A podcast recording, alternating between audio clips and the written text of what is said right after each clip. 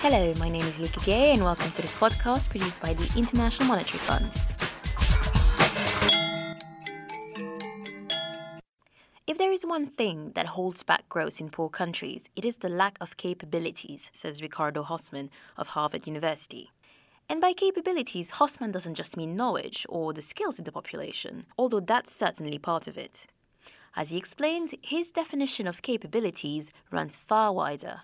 The gist of my argument is that to produce things, you need to have many things in place. We call these things capabilities, whether it's uh, power, water, a labor force that have some specific skills, the ability of that labor force to go to work and come back through some urban transport system, uh, the ability uh, to write contracts or to mobilize financial resources, the ability to certify things, the ability to have maybe a cold storage transport system so that fresh produce can move around.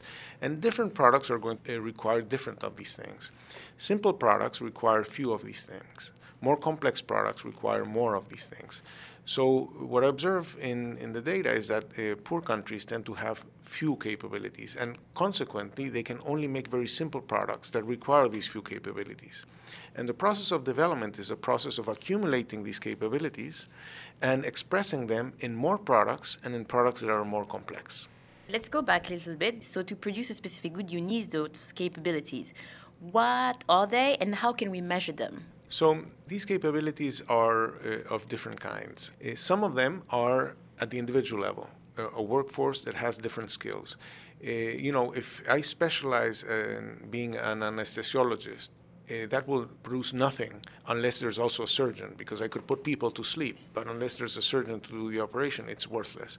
So many of these specialties exist because they complement other specialties that must exist. If those other specialties are not there, it doesn't make any sense for me to become an anesthesiologist. And this is true not just in this example, but across the board. So if you are going to make a movie, you're going to need uh, sound editors and, and video editors and people who know about casting and who know about uh, sound effects and visual effects and, and photography and so on. If you are in Los Angeles, it's very easy to get all these people around and make a movie. If you are in a place that doesn't have those skills in, in the labor force, it's very hard to make the movie. So that's at the level of, of individual skills. Many of these skills get aggregated into companies. So you have like video editing companies or, or casting companies and so on. So, so then you put these companies together to make something. So it's at the personal level and at the corporate level, the, the set of companies that you have around you that allow you to do things. And then uh, there is public or social level in the sense that, uh, you know, if I want to uh, create a company that sells things over the internet, it assumes that everybody else has access to the internet. It assumes then that everybody else has electricity and internet connections. It assumes that uh, people have a credit card or a debit card for to buy from me, and it assumes that a place has like a postal system or some uh, delivery mechanism so that they buy from me, I'm going to uh, ship it somehow to them, right? So this business model of just selling stuff over the internet presumes the existence of all these other things in society. So if you don't have these other things in society, certain business models do not become viable. So because there's so few of these things in a poor country, then uh, the kinds of business models that can be done are more limited. So you cannot sell over the internet and you cannot make movies.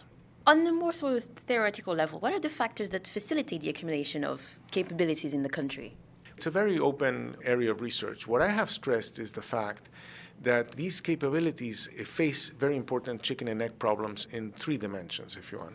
The first one is that I'm not going to become an expert in visual effects if there is no movie industry in town because no one will demand my services. Second, I cannot become a visual expect, effects expert if there aren't any visual effect companies where I can go and train and, and learn by doing on the job, right? So I can only get experience in the activities that exist in my country. I cannot get experience in the activities that don't exist in my country. So that's a second problem for, for new capability accumulation.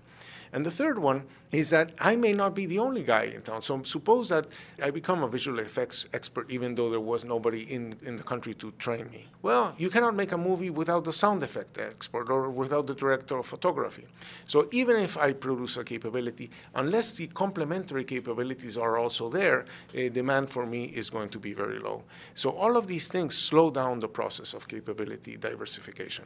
Speaking of diversification, can we say then then low income countries are not diversified because of this lack of uh, capabilities? Exactly. Their lack of diversification and capabilities is reflected in their lack of diversification in the products that they're able to make. So, how can they make up for this lack of capabilities? What kind of policy would you recommend they do to stimulate growth and diversification? Well, this is a, a complicated thing because uh, what you need to do is to sort these chicken and egg problems. But uh, to, to do that, you need to know what are the capabilities that you already have and which recombination of those capabilities plus some other one that might be not so difficult to add, it creates a new industry. And then from that industry, you move on to something else. The idea is that you create a capability because you think that a new industry is going to demand it and it will appear. But once that capability is there, others can use it. Uh, so the process uh, of development is this opportunistic process of finding excuses to accumulate a capability that then can be used for other purposes. So these capabilities can actually be stimulated by the public sector rather than by the private sector, right? First of all, many of these capabilities are provided by the public sector, and failures in the provision of those capabilities have first order effect. Second, some of these capabilities can only be produced by coordinating the private sector. And there's a big role for the government to coordinate the private sector. For example, you cannot have a tourist resort unless you have hotels and airports. And nobody's going to build an airport if there are no hotels. And nobody's going to put a hotel in a place where there are no airports. So the airport might be private, the hotels might be private, but the coordination cannot be done by the market. It can be facilitated by government. Are you confident that you know low income countries will be able to achieve this increase in capabilities? Are there any sort of example out there that points towards that? Well, we have seen some increases in capabilities in some of the African countries and not in others. Uh, we see, you know, a lot has happened in Kenya and Tanzania over the last decade or two, and less has happened in other parts, uh, surprisingly so. Uh, so I think that um, the, it is a role for society, the government, public-private partnerships, to make diversification of capabilities and of industries a goal and, and to figure out uh, what are the easiest paths in that direction. Uh, and that involves a, a lot of mm, in interaction with society to find out what is out there, interaction with these potential entrepreneurs who are the ones that are recombining these capabilities to find new things to do, and to uh, uh, have a government that can identify gaps and can uh, respond in terms of uh, sorting out, providing uh, those missing capabilities that prevent new industries to arise. This was Ricardo Hausmann, professor at Harvard University, on how countries can move up the economic ladder. And to hear more podcasts, log on to www.soundcloud.com slash imf-podcasts.